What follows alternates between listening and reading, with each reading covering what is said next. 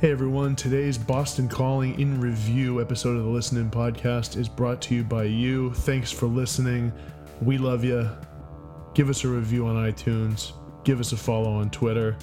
If you went to Boston Calling, what did you think? Who were your favorite artists that you saw? What was your biggest letdown? What did you think of the lines for the porta potties? Because they were pretty long. And um, get at us. Let's start the show.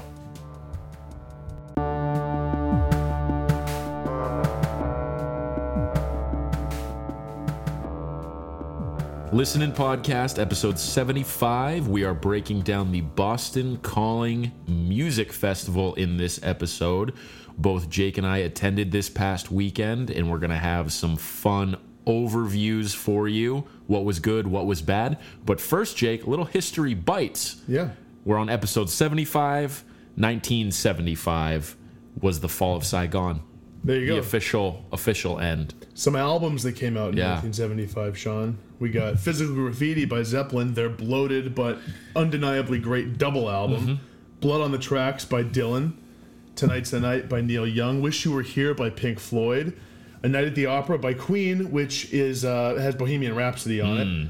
Young Americans by Bowie. Uh, Horses by Patti Smith. Another Green World, Brian Eno. Yeah, Aerosmith comes out with Toys in the Attic. So I would say a, a, step That's up a- from that's- 1974. That's a really good year. Let me ask you this, Jake. If, Venus and Mars by Paul if McCartney. you had to rank the four like big ones that were there, and and I know you're a big Toys in the Attic guy actually, so maybe that will fall in. Eh, no worries, we don't have to. Rank for me: Physical Graffiti, Blood on the Tracks, Wish You Were Here. Oh wow. Um, at this point in my life, I think it might be. Um, that actually might be "Wish You Were Here." Blood on the Tracks, physical graffiti. Weirdly enough, Yeah, interesting. catching I me off the cuff here. here here's the thing about Blood on the Tracks. I love Blood on the Tracks. I always think it's a little overrated as one of the great, great Dylan albums. I prefer Desire. We've talked about this many times. Yeah. I think I'm still ranking this physical graffiti, wish you were here, blood on the tracks. I think might be mine. Okay. okay. Physical graffiti first. Yeah. Okay. Just yeah, it's I, it's so much nostalgia with that album for me. yeah, I can see that. It's just like it's physical graffiti now. At this point, I never feel compelled to listen to the whole thing. Really, Yeah, I should. it's long, it's too because you know what though. Every time I hear tracks from side, what would it be, four or even side like three, like that that second half of the album, I'm always like, yeah, these are really good actually. You know what we should do? Impromptu um trim the fat later in the episode. We'll come back to physical graffiti. Okay. Let's do Yeah, it. let's do that. Let's do that. We'll, we'll let's mark do that. that. down. Uh, but we're gonna talk Boston Calling first. Okay. Um, so let's. What do you think the best way to do this is? So what I was thinking we could do is let's um last week in our preview episode we talked about a number of categories basically previewing Boston Calling. I think what we should do is just run it back, go through it. all the categories we Yep. discussed and assess whether or not we were right, whether we were wrong, whether we sort of um, missed the boat a little bit, or whether we were right on with what we Okay. expected. I like that. I so like that. the first category and sort of the easiest to uh, dive into artists we were most excited to see so we said um, last week i said bon iver sean said pup so how do you feel that that's stacked up I was spot on with my most excited for. I think Pup ended up stealing the entire weekend, actually. Pup ended up being my favorite performance. It was followed closely by Bon Iver. Bon Iver was second. Um, but Pup, the energy that they brought, they sounded tight. They acted the part up there as fucking rock stars. They, I think, had the most engaged crowd that I saw. Um, they definitely lived up to the most excited for tag Yeah. uh, for me. And, and yes, I, I think I was accurate with that. uh, bon iver ended up being one of my i'd say top three i think at least top four favorite acts i saw during the whole thing um, the only thing is like i think pup i actually liked more uh, in general in terms of uh, performances and, and my enjoyment of them but a big reason was and this goes we'll get to this later with things you're dreading the most which we- we'll cover again um, had a big time day drinking headache by the time Bon Iver happen. came on. That'll happen. Yeah, it's so it's it's interesting that um they were talking about this on Pardon My Take. It was the who's back of the week. It was summer hangovers. Basically, yes. it's really really easy to be day drinking Yep. dartying, if you will, Jake. Um, Sorry for dartying. Stupidest word ever.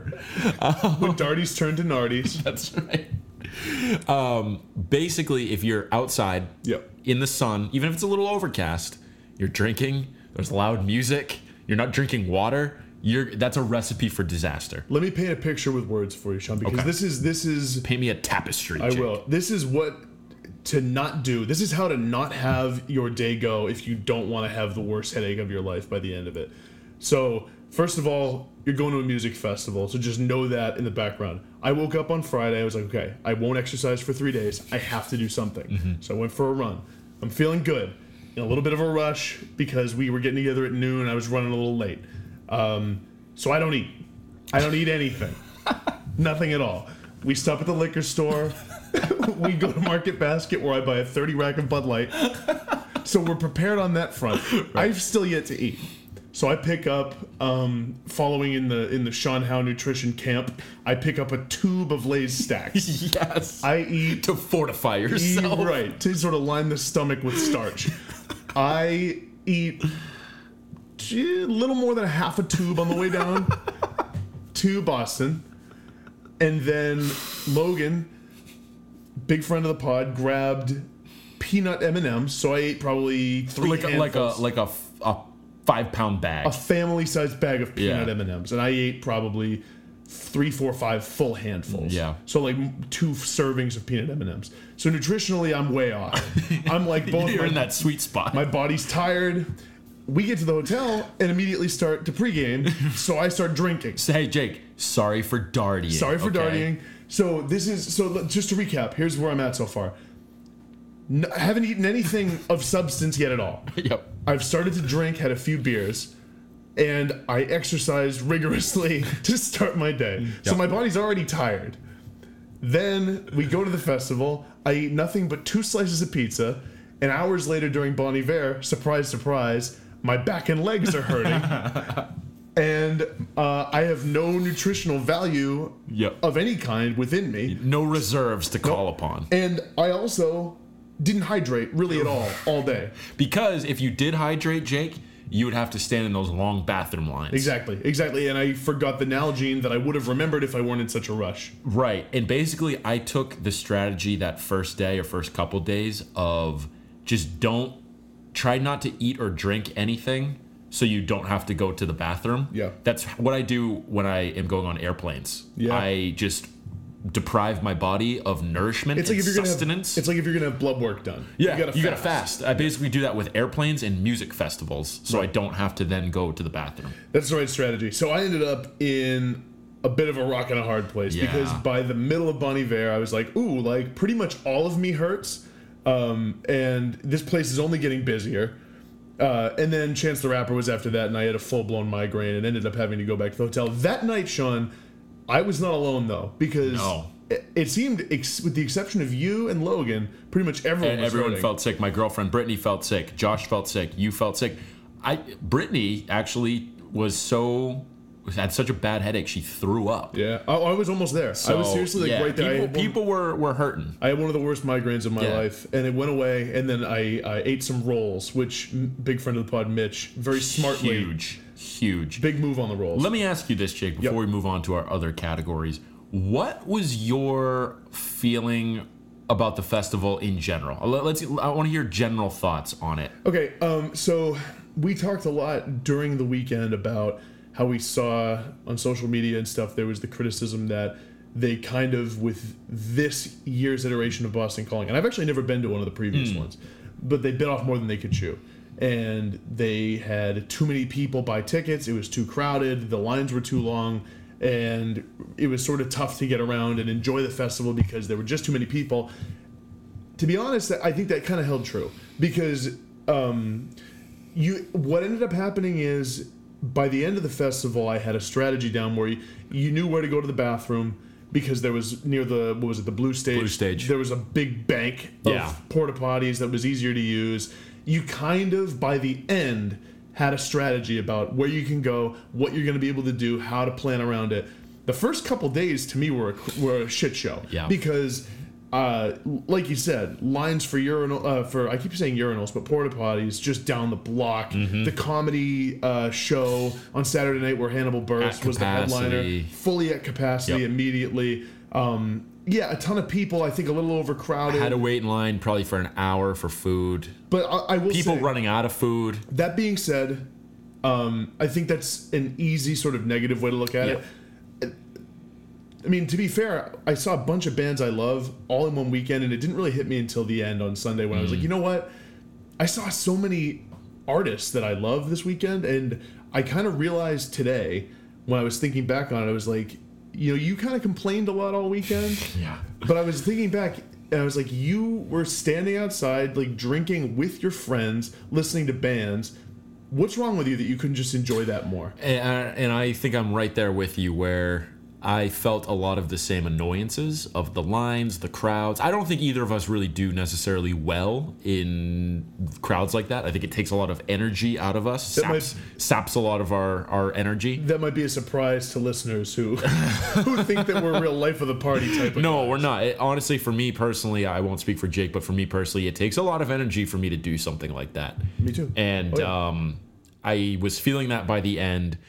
Friday, it's interesting. Friday, I think, was actually one of the more. I, I didn't. I didn't feel a lot of the criticism that day, and I remember looking at Twitter Saturday morning, seeing a lot of the criticism from people being like, "This is like Fyre Fest 2.0."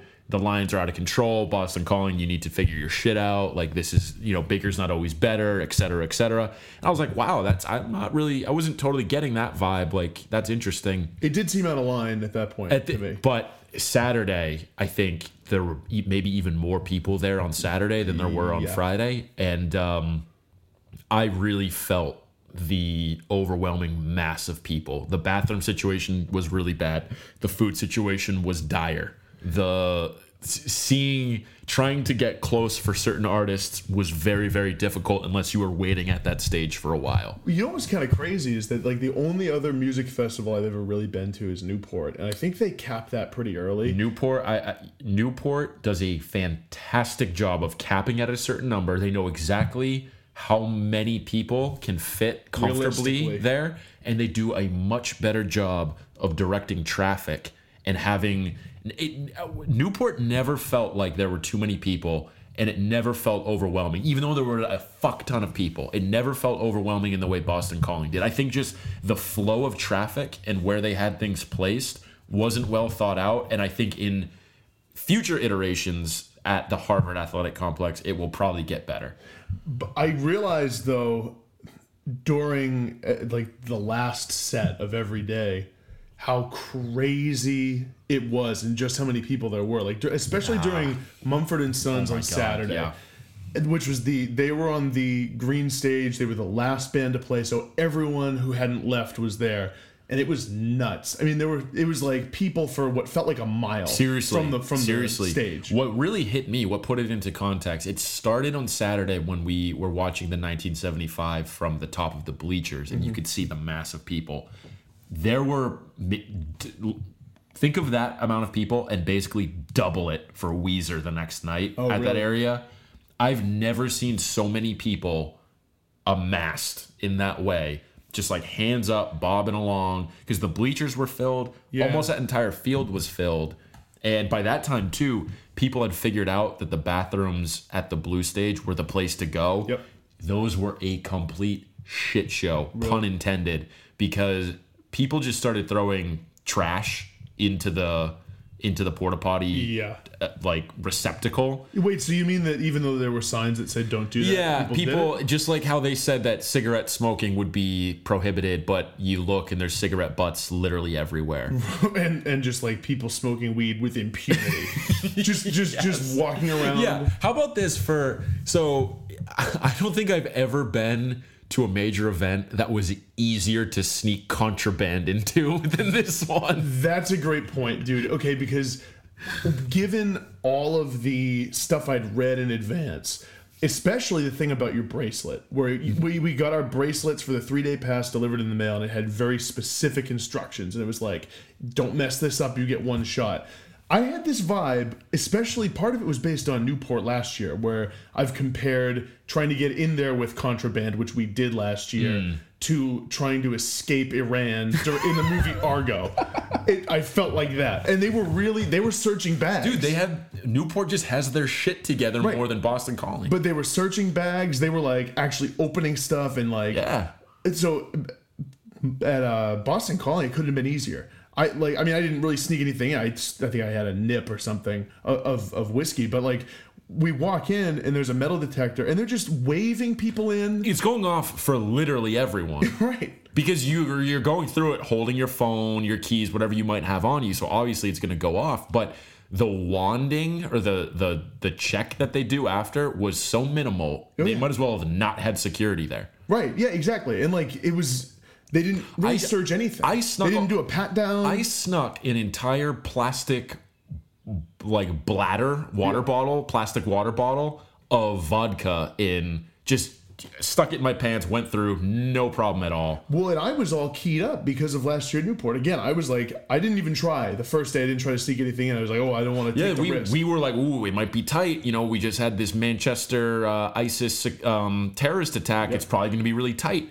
It wasn't at all. it was so little security that I actually was like a little worried I know, I know. because I was like, it would have been real easy for me or anyone else to sneak in weapons. I think it was. I think Josh, big friend of the pod, had a funny joke where he's like, "Everyone, every person in your group could have just brought in a different ingredient for a bomb." Oh, was, that me. you? That was actually my line. Yeah, I actually said that. it was just really funny. You could have just come in. Each of you had a different ingredient. Yeah. Luckily, nothing like that happened. But I did have that thought to kind of go into another area there during Weezer. So you mentioned Weezer. You watched from the perspective of up in the Yeah. bleachers. Yep. That was the one like big show where I actually got to be up front. Yep. And um, I thought that was really awesome. And I couldn't gauge the size of the crowd from where I was.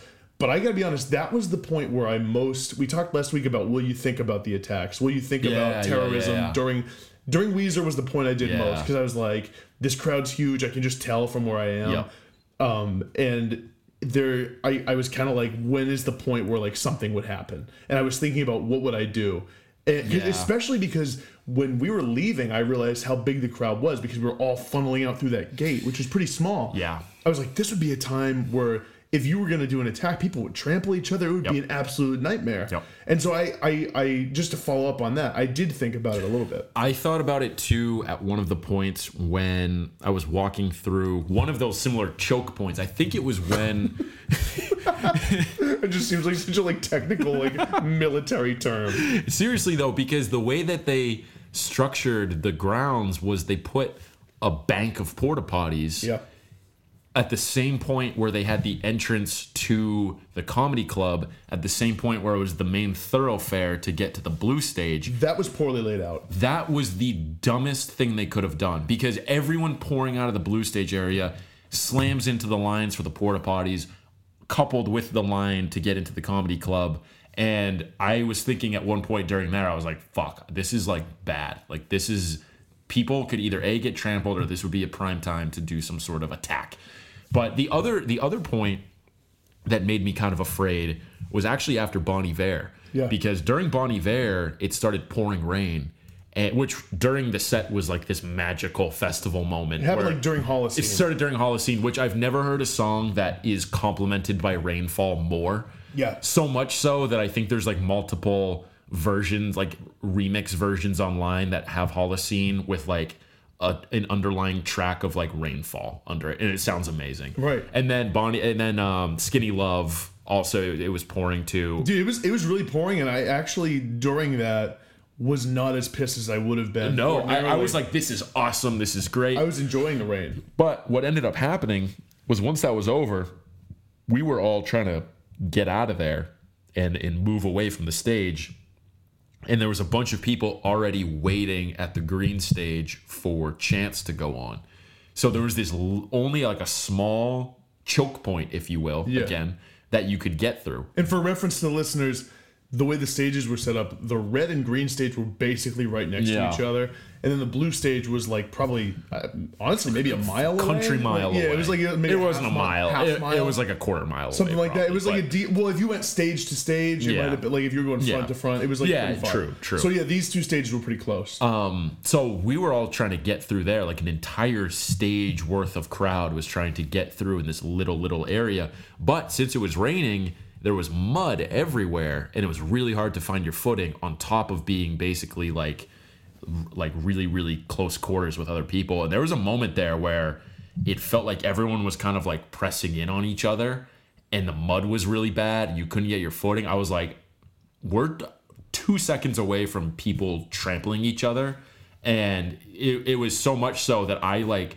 got broad and like put my arms out and was just start, starting to like shove people away because i was like i'm not dying in this little area right So here that didn't- which is a little dramatic but still I didn't experience that because I was further back for Bon Iver. Um, did it seem that people were freaked out? Were people scared? It was starting to get that way. It was. It was starting to get. It, if there were a few more people that were trying to get through, it was starting to get that That's way. not a good feeling. One thing that that whole thing just reminded me of the fact that so Josh and I were way further back for Bon Iver than you guys were. Yep. And this brings up actually what one of my favorite things about music festivals are, and like being there with a group. I feel like I've talked about this with you before. I don't know about on the podcast. I love chaos and the way like random groups of people break off and stuff and Yeah. how it kind of happens where I think that's an underrated part about going somewhere with a group how you kind of have different experiences with Yeah. different friends like there Yes, I, I was yep. at Run the Jewels with certain people I was at uh, the 1975 only with you I was at Bon Iver with Josh until he like felt like he was gonna pass out and he left and I was alone at Bon Yeah. Iver and so there's all these Which is different maybe a reason why you didn't enjoy it as much. No, I just that was when I was starting to feel sick. Yeah, I was starting yeah. to get my headache and my, my back was starting to hurt. Yeah. I was like, oh yeah, I probably should have taken care of myself at all today. a little self care. Right. Uh, but yeah, overall, I think in terms of my enjoyment of the festival, I did enjoy it. I'm glad that I went. Um, there definitely could have been better planning, maybe pla- uh, crowd control, better crowd control. I think would have been a thing. All of the artists, I think, were great. Um, I think so. Two questions. One, what would you rank this out of ten?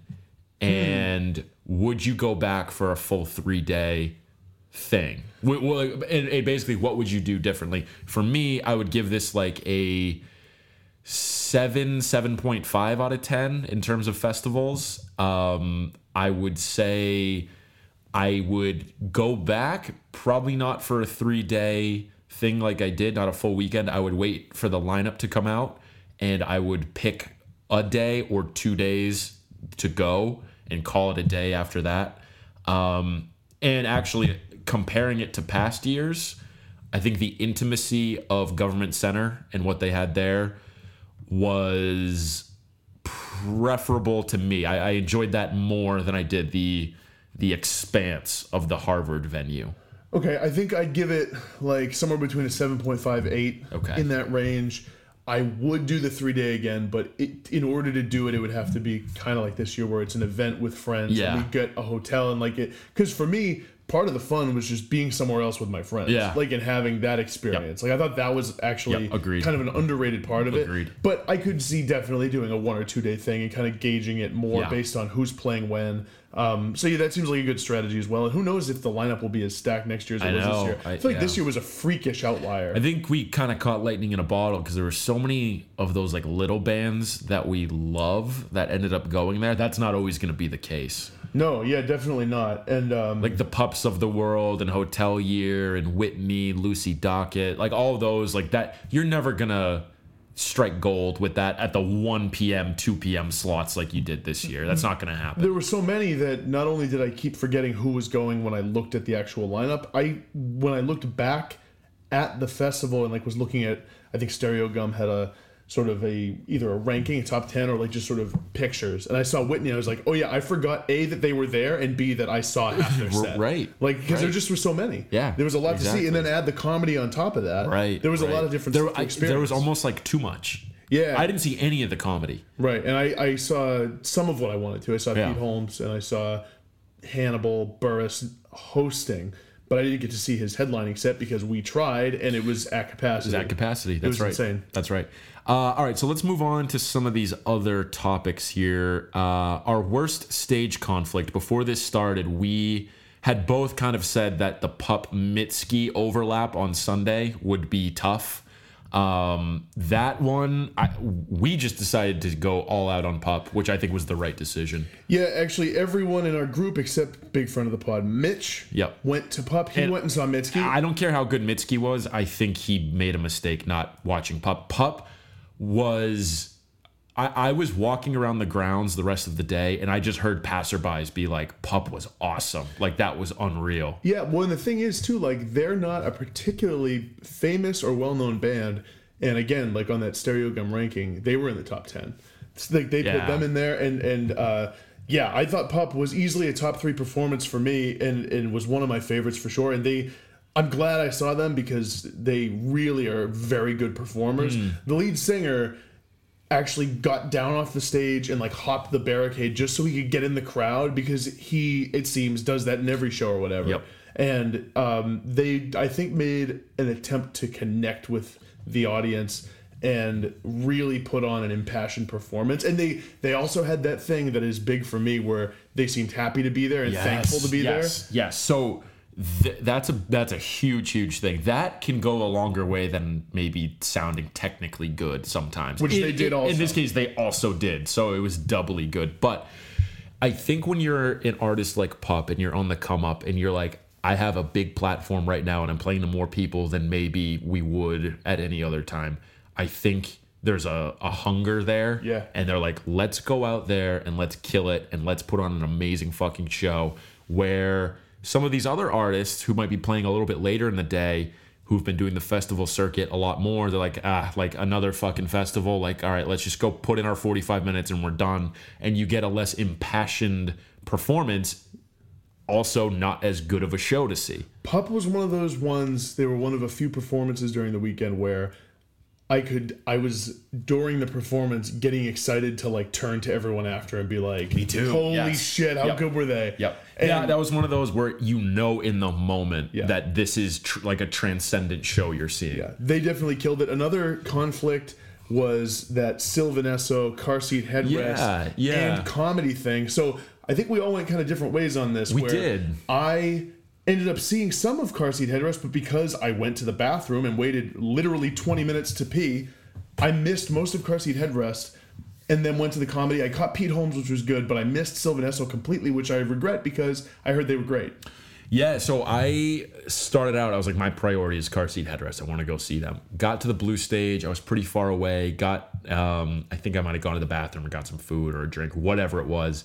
And I was like, you know what? I've seen them before. I'm too far away. Let's just get to Sylvan Esso early and we'll catch all that. Sylvan Esso ended up being really, really good. Yeah. Really good. I thought they might be. Um, I was pleasantly surprised by that, and I don't even mind that I ended up kind of flipping what I wanted to have happen, which was catch all of car seat headrest.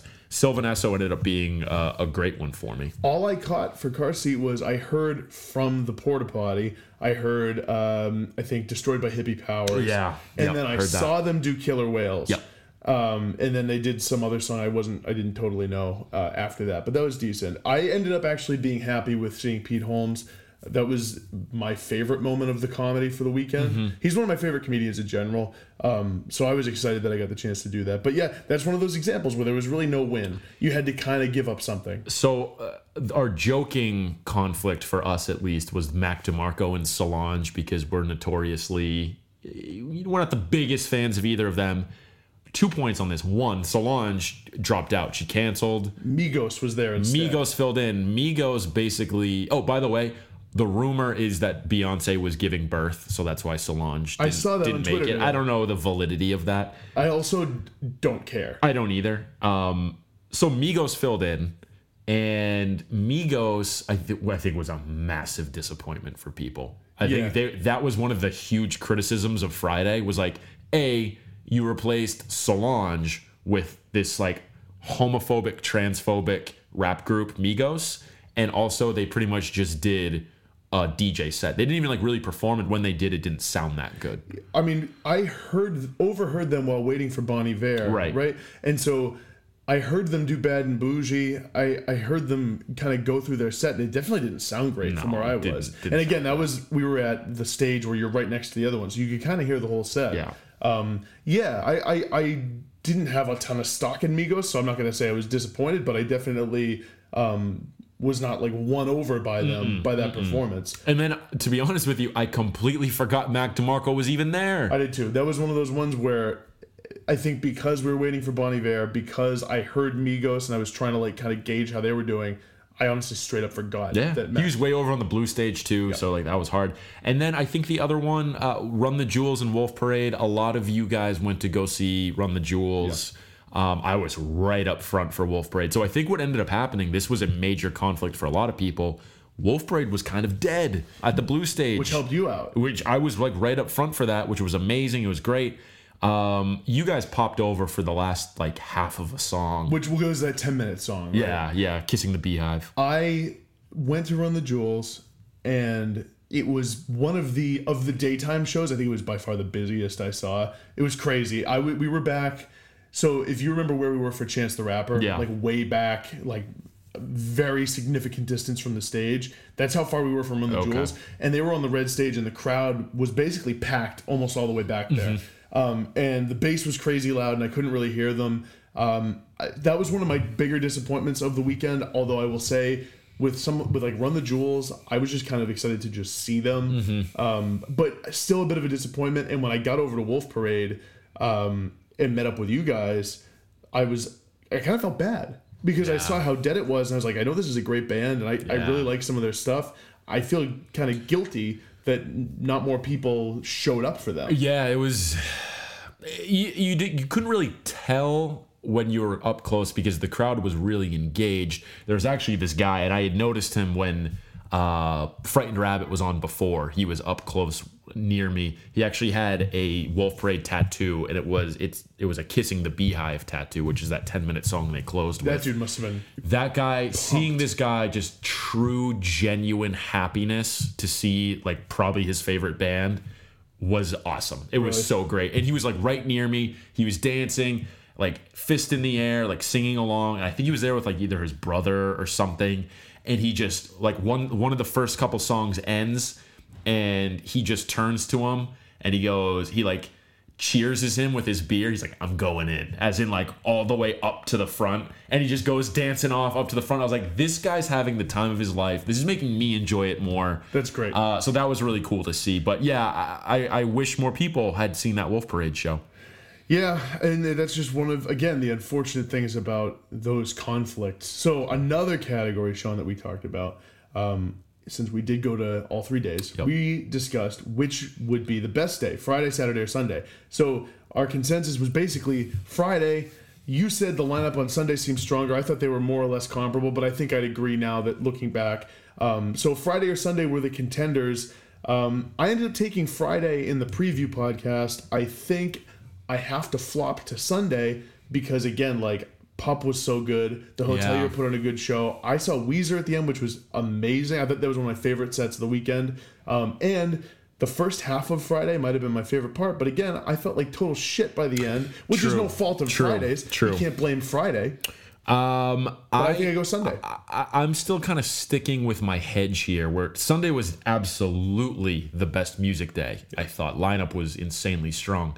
Um, I was a little burnt out by the end though, Yeah. and in terms of pure fun, I think for me it was Friday with the pre gaming and the getting there, seeing a transcendent Bon Iver experience. Um, I, I think Friday was probably my most pure fun day. Uh, Sunday was still the best music day though. Up until the end of Bon Iver, I would say Friday was the most fun for me too. Yeah. And then Yeah. things went way downhill because I think I bit off more than I could chew physically. But I will say, I think I might go Sunday by a hair. But Sure. and that's a surprise. If, if Yeah. anyone knows me and in my That's- my longtime battle with the Sunday scaries, That's right. know that that's saying a lot. That's right. That's right. Uh, so something non-musical that you were looking forward to, Jake. You had the anticipation and excitement of the drive down. I had day drinking, dartying, if you will. How did that stack up for you? Uh, so the drive down was great. And we had a lot of fun, a lot of jokes and stuff. I forgot you weren't driving with us, Right. and I realized Right. I was like, I wonder if Sean took that as a shot no, I didn't. I knew. No, I did not. because I forgot that you weren't driving in our No. car. That all being said, we had a good time, and I and like again, one, some of the best parts were like going to the liquor store, stopping in at Market Basket, and just like you know that feeling Mm-hmm. Just of like, non-trashy things. Yeah, Yeah. right. Exactly. Everything was ahead of us, is what I'm saying. And No, like- I know, I know. And, and that that is sort of the most fun. I will say that. um well, we all- we said non-performance Yeah. because we ruled out the comedy. Right. So I'd say that for the most part, that ended up being that stayed true. Day drinking was good, but ended up kind of so, biting me. So here, here's here's the thing with with that. I was looking forward to it. It becomes really hard to sustain any sort of buzz Yeah. or anything because a the beers there cost nine dollars. Or drinks cost a lot of money.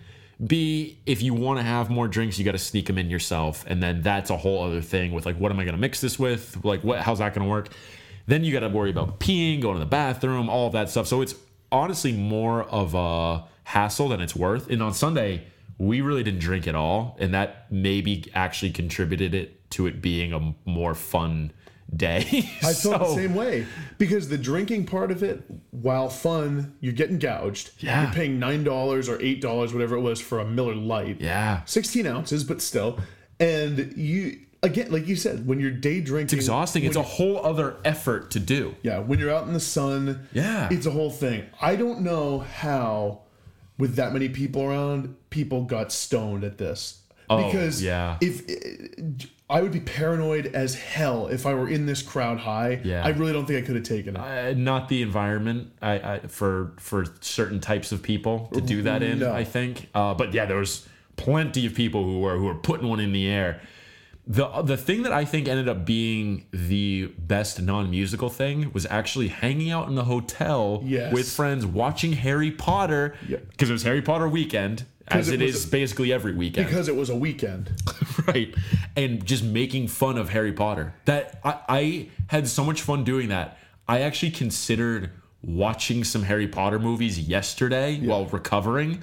But i was like ah it's not going to be as fun because like i want to make jokes about the dumb shit that they're doing and saying. That was so much fun. I loved that. It, it was, and that goes back to what I was saying about having a weekend to get away with your friends and do something a little different and know that, like, we're not 18, we're not, you know, like really kids anymore. So the whole thing about like getting together and drinking and having a sleepover, like all that stuff's different. we've done that so many times and yeah you need now an excuse where like we're gonna be at a destination and it makes the most sense for us to all stay there. Yeah. And I think everyone was excited to do that. i do think that. we all kind of embraced that It was yeah. kind of fun to like wake up and be like, "Ooh, like all my friends are here. Yep. We're gonna pop on this Harry Potter Yep. weekend, and we're gonna make fun of Dumbledore's many gaffes throughout the, s- the course of the series."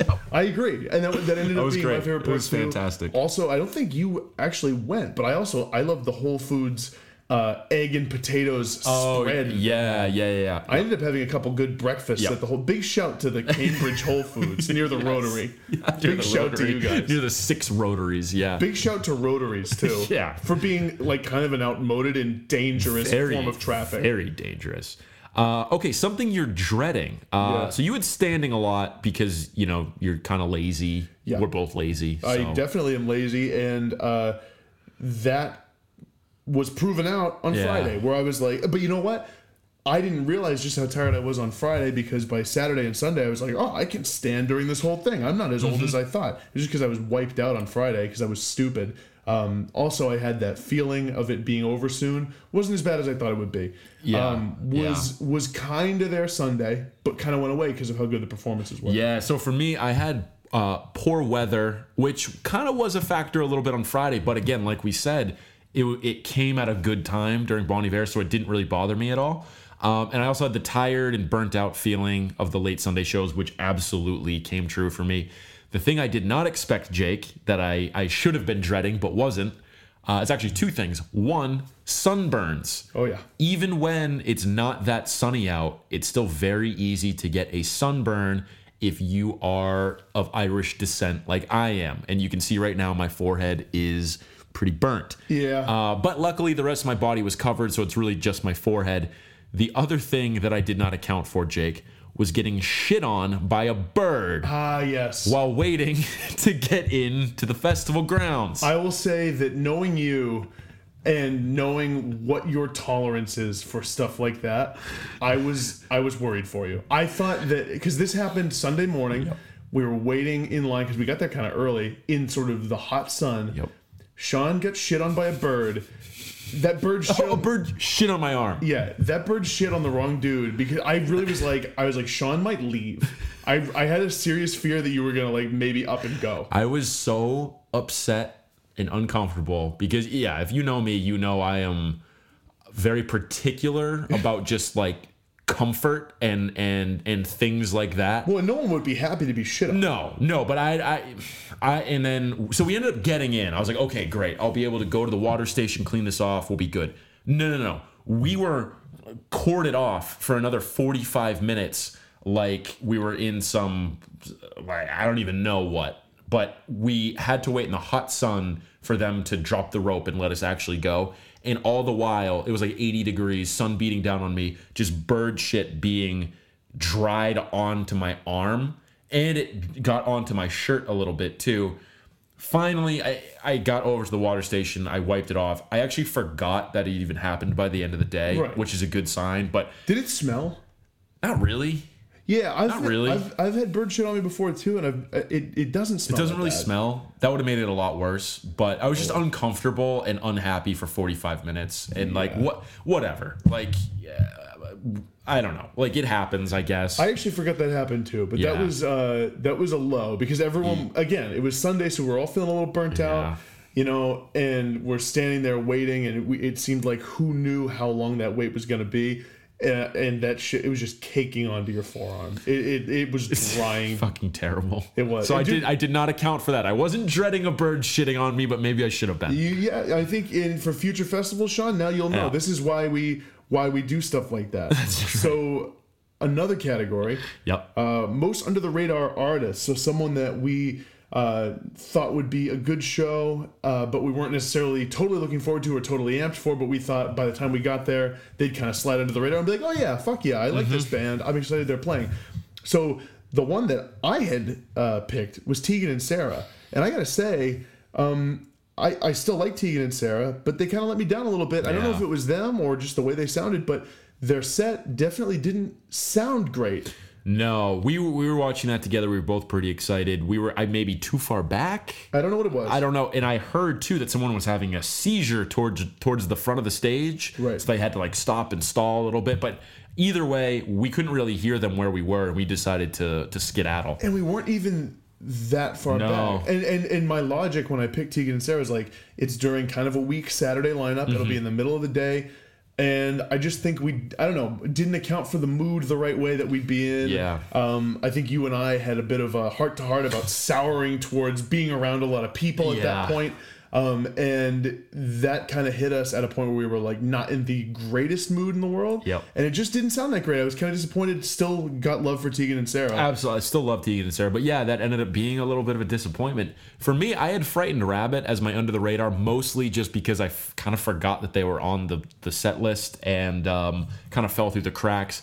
They ended up being great. I loved them. But my most under the radar, Sylvan Esso was one of them that really surprised me. That was good that I wasn't expecting. The 1975 ended up being uh, really, really good that I wasn't even A, I don't think planning to go to, B, expecting them to be as good as they were. I would have to agree. I mean, I think they definitely win this category for me as well. Did we leave the XX to go see them? We did, yeah. That was a guy in my mind. That was a good move. It was because the 1975. Okay, people love the XX. I know that. I think we both came to the conclusion and agreement during uh, their performance um, that we do not love the No, XX. No, we don't. I like some songs by the XX. I like some things about them. I don't love them. No. I also got yelled at by a fan for talking too loud. Yeah, like what the fuck? That's kind of bullshit. Like Yeah. you're at a festival. You're pre- we were kind of far back too. Like what? Yeah. What do you expect? If you want to be totally engaged, get your ass up to the front. Yeah. And don't complain. Believe me, you don't need to stoke the flames anymore because I went into false defensive Jake mode. yeah, which and, is hilarious. and was being a total snarky prick the rest of the show. And like pretty much I was like talking loudly about this girl right in front of her. and like kind of mock singing along with some of the songs. Um, which I acknowledge 100% is not cool and not all right. That's a big reason why we got out of there. Yep. We left the XX, we went and saw the 1975, and it was like, I think one thing we underestimated was that was right as the sun was going down. And the 1975, I gotta hand it to them. They sound great. They're fucking live. rock stars. I don't love the 1975. I like some of their stuff. I've never been totally all in. I gotta say though, when they were playing Chocolate, when they were playing uh, The Sound, Yep. I was totally all in, more than I'd ever been. I compare this, and I think we both brought this up. This, and if you guys followed us back when we broke down the Newport Folk Fest um, episode last summer, uh, Edward Sharpe and the Magnetic Zeros were the equivalent of the 1975 this time around. A band, we're like, yeah, we like a few songs. We weren't expecting anything crazy, but they ended up putting on a great show. I think that was the equivalent this time around. I agree, and, and and so much of this kind of stuff, you when you're looking at these festivals on paper, even though I know it will be this way, I always kind of fail to account for how much of it is impacted by mood, where you are, comfort, and just general setting. Yes. A big reason why the 1975 was so good was the sun was going down. It was getting a little cooler after a hot Saturday, mm-hmm. and you know, sunset looked really nice. We were up in the bleachers. We weren't as invested, so the performance we could just sort of enjoy it for what Yep. it was, have a conversation, be away from the crowd. And like the sun went down, the breeze started to come in. Over, we were at the top of the bleachers, started to feel that we were breeze. passing back and forth the water bottle. We were passing back and forth Sean's bladder of water of, of water, um, and uh, enjoying ourselves. And so, so a lot of times those are the performances where it's the circumstance where like I might not be the biggest 1975 fan in the world, But but, in that moment, you know, like before that, you would have said, "Yeah, I'd like the XX better than the 1975." I would have. Or been, would you? I would have said like they're. They're like, I don't know. okay, okay, I would have said I don't know. but during the show, they were just they were exactly what I wanted, and, Yeah. and honestly, I think I like them more now because of that. Yes, absolutely. So that was one of those experiences for sure. Okay, couple over unders um, as we get to the end here. Over under one and a half people you will personally witness throwing up or passed out each day. I went under here, you went over. What did you actually find with this? Well, that I should have taken the under. I was wrong. Um, I guess Brittany would count as a throw up for the True, first day, but that's true. still That's under still one and a half. Yeah. Um, and passed out, you could argue three or four of us passed out on the first day. That's still under for the whole thing. Yeah. Um, so yeah, I, I botched that one. I thought with the amount of people there, the amount of stuff going on, I would see way more of that. I just didn't. I was, I'm actually I- surprised. Yeah, I, I didn't either. I, I kind of expected that. I, I think, yeah, I think you'd be surprised at, at, at these types of festivals. I think maybe partly because it's hard to get drinks. You know, you got to sneak stuff in if you really want to get completely obliterated. So yeah, under. Um, and then the other one that we had here, this one was over under three and a half people. Excuse me. You will see that you didn't go with that you know. So we heard of a lot of people who were going to be there that we knew. Um, I didn't run into a single one of them. Yeah. I saw one person in passing that I used to work with. That was it. I didn't say hi to them, didn't talk to them or anything. Yeah. Um, I'm like 90, only 90% sure it was them even. So that's just one person. So I, I I took the over on that. It was way, way under. Yeah, from if I took the under and and won on the under on that one because the only person the entire time that I think I saw was someone I went to college with and Mm-hmm. worked at the college magazine with. Big shout to Michelle if she's somehow listening. I'm pretty sure I saw you there.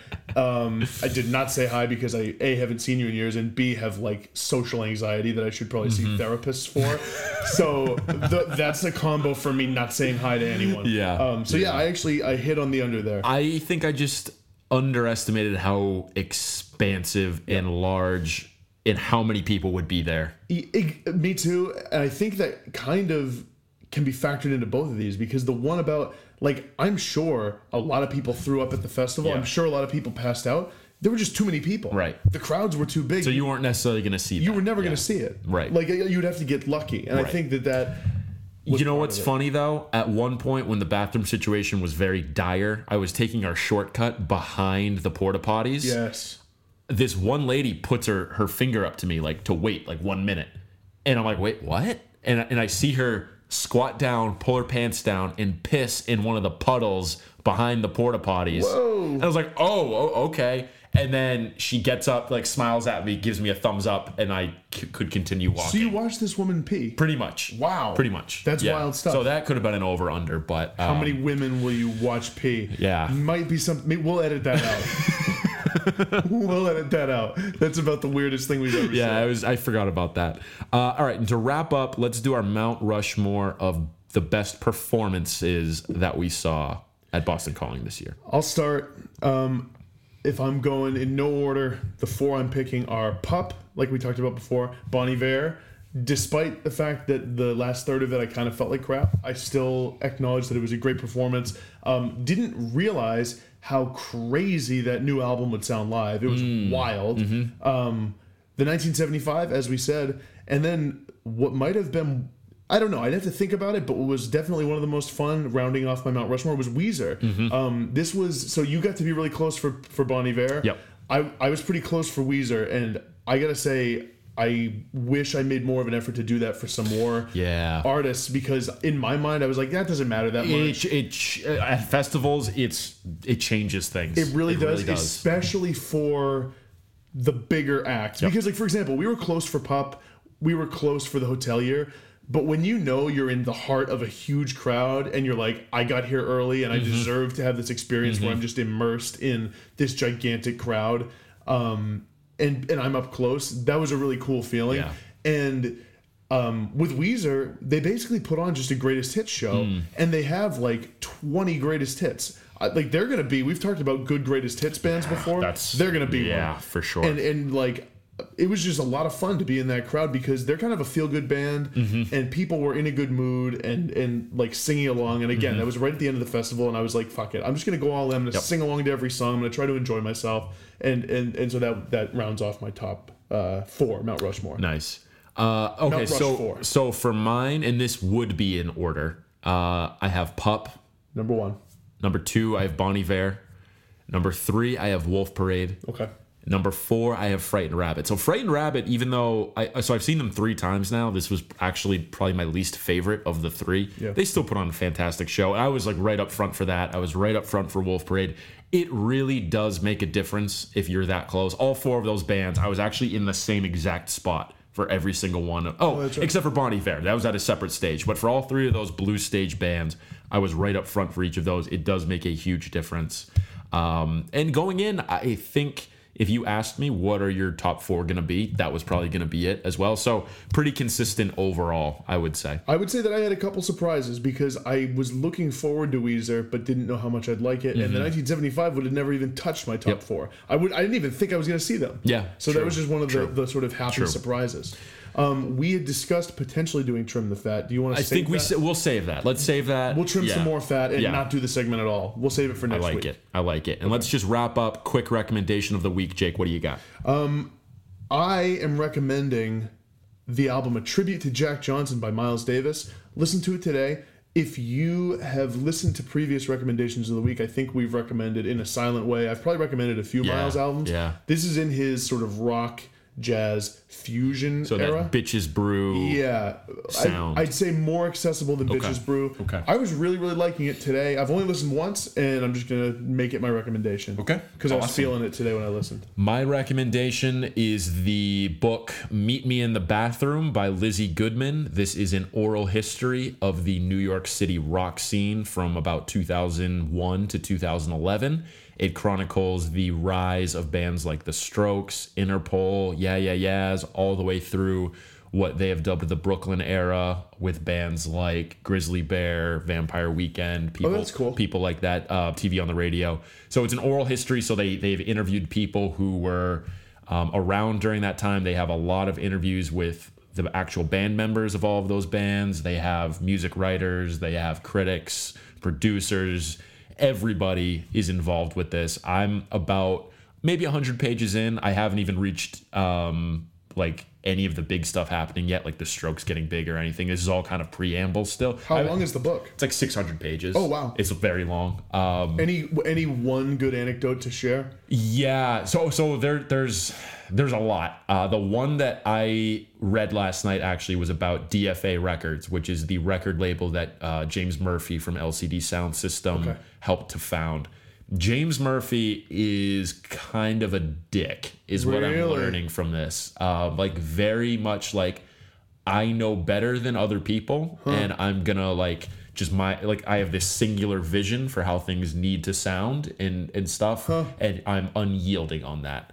Um, so I've also heard about like heavy drug use by the Strokes, maybe influenced by Ryan Adams giving heroin to Albert Hammond Jr. I saw this on Twitter. I Yeah, that was really that, that- So as part of the promotion for the book, they did like a chapter excerpt, and that was the one. So that got a lot of a lot of press. But that's in the book. Um, really, really great stuff, though. Uh, It it does a great job of painting the picture of what that was like.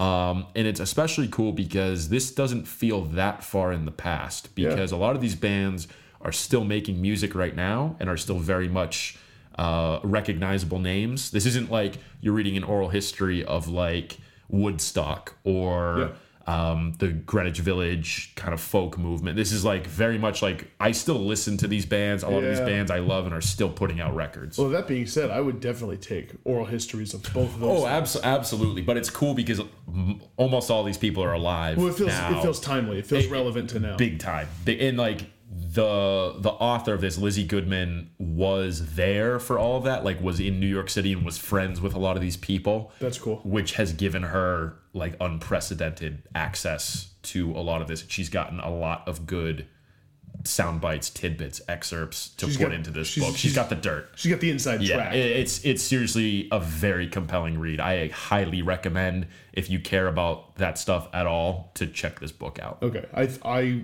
would like to. Yeah. I think I'm probably going to at some point.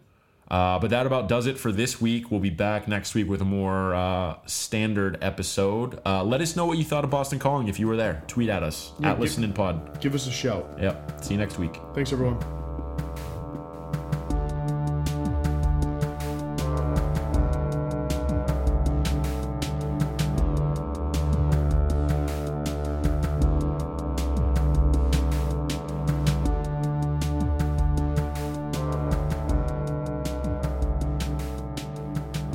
All right, we're on. Quick pre-show thought. I'm gonna eat an M&M. I think I have a couple. Actually, I have a couple. Um, one, I just changed my oil before coming here, and a, and a couple things about that. One, kind of a grease monkey, no big deal. Kind of kind of just live to work on cars, as evidenced by like I I'm. I kind of I washed my hands, but I still have that thing that like mechanics have, where like Yeah, their the- fingers are just always black Yeah, right. with like oil and soot and like dust. yeah. Okay. That's kind of my life right now. Okay, so you've you've you've changed big time. No, no, this has always been a, a passion of mine. Oh, okay. Just fixing up cars, working on cars. Right. Um, What's your favorite? Name your top ten favorite parts of a car. Uh, um, steering wheel, obviously, because it's in because it's in your hands all so the is time. this in a no order list? that's in, That's number one. There's a Number okay. number two is uh, the radio, because you got to be blasting tunes. You need the music. That's No, a, number that's three, brand number three are the racing stripes I have on the side of my car. Didn't I noticed those when you pulled up? Number four are the hot babes that are in my uh, Hmm. in in the back seat and front seat because obviously that's part of car life. I, I so does Brittany know about Uh, that's kind of all encompassing. the hot babes? Yeah, yeah. It's kind of just a brand thing. It's kind of a brand So also- more than like a. I'll give it to you because I think you're gonna struggle to get across the finish line Okay. here. But the hot babes are not really a part of the car. But continue. Um, number four is my backup camera. No, number five is my backup camera. Okay. Sorry, no, Okay. Already, hot babes were number four. Right, right. Um, number six is just the oil, the oil and the smell of oil. okay. Um. All right. Number seven Yeah. is the uh, the dipstick to measure the oil. Okay. Um, number nine's the oil pan. Did you skip number eight? Number eight's the oil pan. That was that was a sly move. You did that on purpose. Didn't you? No, number nine is the oil. No response oil, means yes. Oil, oil filter. Okay. And um, number ten is the uh, the drivetrain. The drivetrain. Yeah, yeah. So uh, you know, just kind of a car, a gearhead, just kind of a gearhead. But that, that's neither here nor there. No, it's it's really not. the real point is, no. In all seriousness, though, uh, when I change my oil by myself, and I do it rarely, because honestly, it's I'm lazy and it's just easier to bring it and have them do it. Right. But I did it myself this time, and whenever I do it, I'm always really nervous to turn my car on and like drive it again because I'm like, I fucked something up. It's definitely I put broken. something in the wrong area. There's no oil in my engine anymore. Right. It's gonna seize up, and my car will be totaled and useless. I'm always nervous about that. I don't need to be, Right. Because it's always fine, But You got here. It seems it worked out. but it's almost worth it for the peace of mind to just bring it to bring it and have them do it. It reminds me of one of my favorite Seinfeld bits, which is like when George is like, you know, you go to the mechanic and they can tell you anything is wrong and you don't know. Yeah, it's like, true. Yeah, you need a new Johnson rod in mm. here. Oh, a Johnson rod. All right, put one of those in there, I guess. Is that the car dealership episode? I guess. I, guess. I don't know if I. Because there's a couple. There's that episode where Jerry's mechanic like is in love with Jerry's car and doesn't like want like, like he thinks he's treating it poorly or whatever, so he steals it. I Um, forgot about that. yeah, and then uh, there's the car dealership episode, which is an all-time late Seinfeld era episode I kind of forget what with the. Twix, the the candy bar lineup, the Twix lineup that George does because he thinks Dude. the mechanic steals his his candy bar. I vaguely remember that. Twix has the, the is the only candy bar with the cookie crunch. I, I honestly, I think I'm gonna have to rewatch. Dude, Seinfeld. Seinfeld, oh, It's so been years classic. because I did one full watch, sort of through that series. Sort of a weird way to refer to Seinfeld. That series uh, when I was like a freshman and sophomore in high school. Oh, okay, so it's been a while. And I think I watched my favorite episodes here and there, okay, on okay. again, off again. I've watched that through probably three times at least. I There you go. And I've seen other episodes like 10, 15 times. It's it's one that's one of my favorite shows Do you have ever. a favorite episode? Um, I've always said the dinner party is one of my favorite episodes. Season five, when they're on, on their way to a dinner party. It's the it's the main four gang, and Yeah. they have to like stop to get um, uh, like the bread, like that bread at the, The Marble bakery. Rye. Uh, yes, Oh, no, that, isn't that It- season three, Marble Rye? I it- it- I think they like sowed the seeds there early of the marble rye. Um, the like Marble this- Rye is the episode where Jerry. it- that's a specific episode. Yeah, he talks about how he hasn't thrown up in like Yes. X amount of years. Yeah, yeah, and yeah. he has the black and white cookie. that's the dinner party. Oh, He has maybe- the black- Am I mixing two episodes? Yeah, but they the marble rye is part of both of those because they go to this bakery Ah. that has marble rye, and while they're waiting for it, Jerry gets the black and white cookie. Look to the cookie. Yeah, and look to the cookie, Elaine, and then he ends up throwing up. And then uh, George is trying to like find a parking spot or something. Basically, they never get to the dinner party, Right, and they're always just like they get caught up in hijinks along the way. The, I mean, the contest is obviously a classic. I like. The, do you like the Chinese restaurant or the parking garage better? Both bottle episodes. I, oh man, With time, I've come around on the parking garage. I think I know because Kramer's in it, and Kramer's so fucking that great funny physical comedy. with the air conditioner. I, th- I think I think it is um, the parking garage by a little bit for me. I love though when the Chinese restaurant like maitre d or whatever Yeah. is Cartwright. Caught right. He's like, did I get a phone call? Like I yell Cartwright. no one answered. And he's like, he's like, he goes, the name's Costanza. He's like, that's right. I just got a call. I yelled Cartwright.